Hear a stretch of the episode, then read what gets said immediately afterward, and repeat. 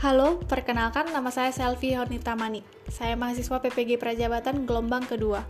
Kali ini saya akan membahas mengenai kesimpulan dan refleksi atas apa yang saya pahami setelah belajar tentang topik dasar pemikiran dari Ki Hajar Dewantara mengenai pendidikan yang berkaitan dengan nilai-nilai sosial dan budaya.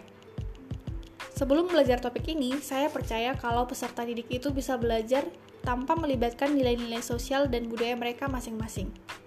Saya percaya kalau pendidikan itu bisa berjalan sendiri sehingga siswa bisa memaksimalkan potensi mereka tanpa adanya nilai-nilai sosial dan kebudayaan mereka masing-masing.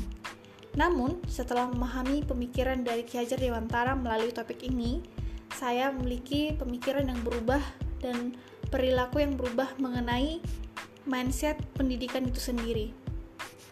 Sebagaimana Ki Hajar Dewantara menyatakan kalau tujuan pendidikan adalah menuntun segala kodrat yang ada pada peserta didik agar dapat mencapai keselamatan dan kebahagiaan yang setinggi-tingginya baik sebagai manusia maupun sebagai anggota masyarakat. Saya memahami bahwasanya peran seorang pendidik adalah sebagai pamong yang harus menuntun siswa dan siswa diberi kebebasan. Nah, sehingga dalam mengarahkan siswa pendidik itu harus sesuai dengan kodrat alam dan kodrat zamannya.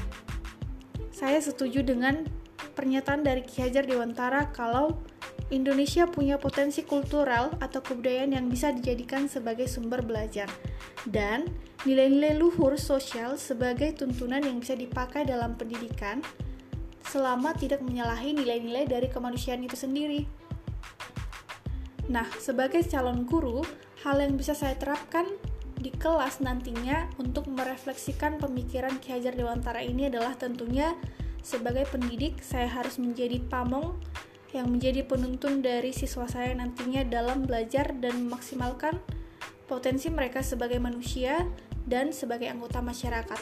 Selain itu, misalnya ketika saya nanti ditempatkan di kelas yang memiliki latar belakang budaya Batak, saya akan menyesuaikan bagaimana nilai-nilai luhur atau falsafah orang Batak yang direfleksikan atau disesuaikan dengan pemikiran Ki Hajar Dewantara mengenai dasar dari pendidikan.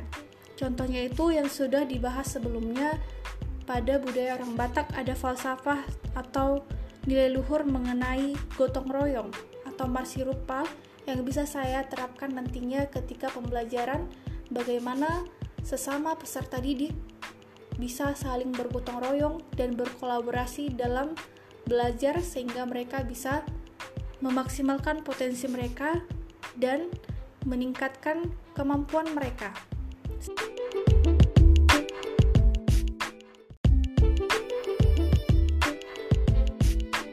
Selain itu, dalam kebudayaan Batak dikenal bagaimana seorang yang sudah memiliki pengalaman yang lebih banyak atau memiliki jam terbang yang lebih tinggi itu harus mengajari orang-orang pemula atau yang belum mengalami.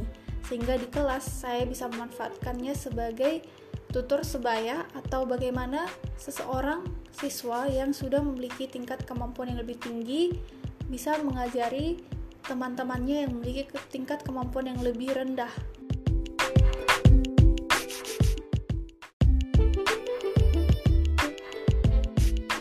sehingga keduanya bisa memaksimalkan potensinya masing-masing sebagai manusia dan sebagai anggota masyarakat.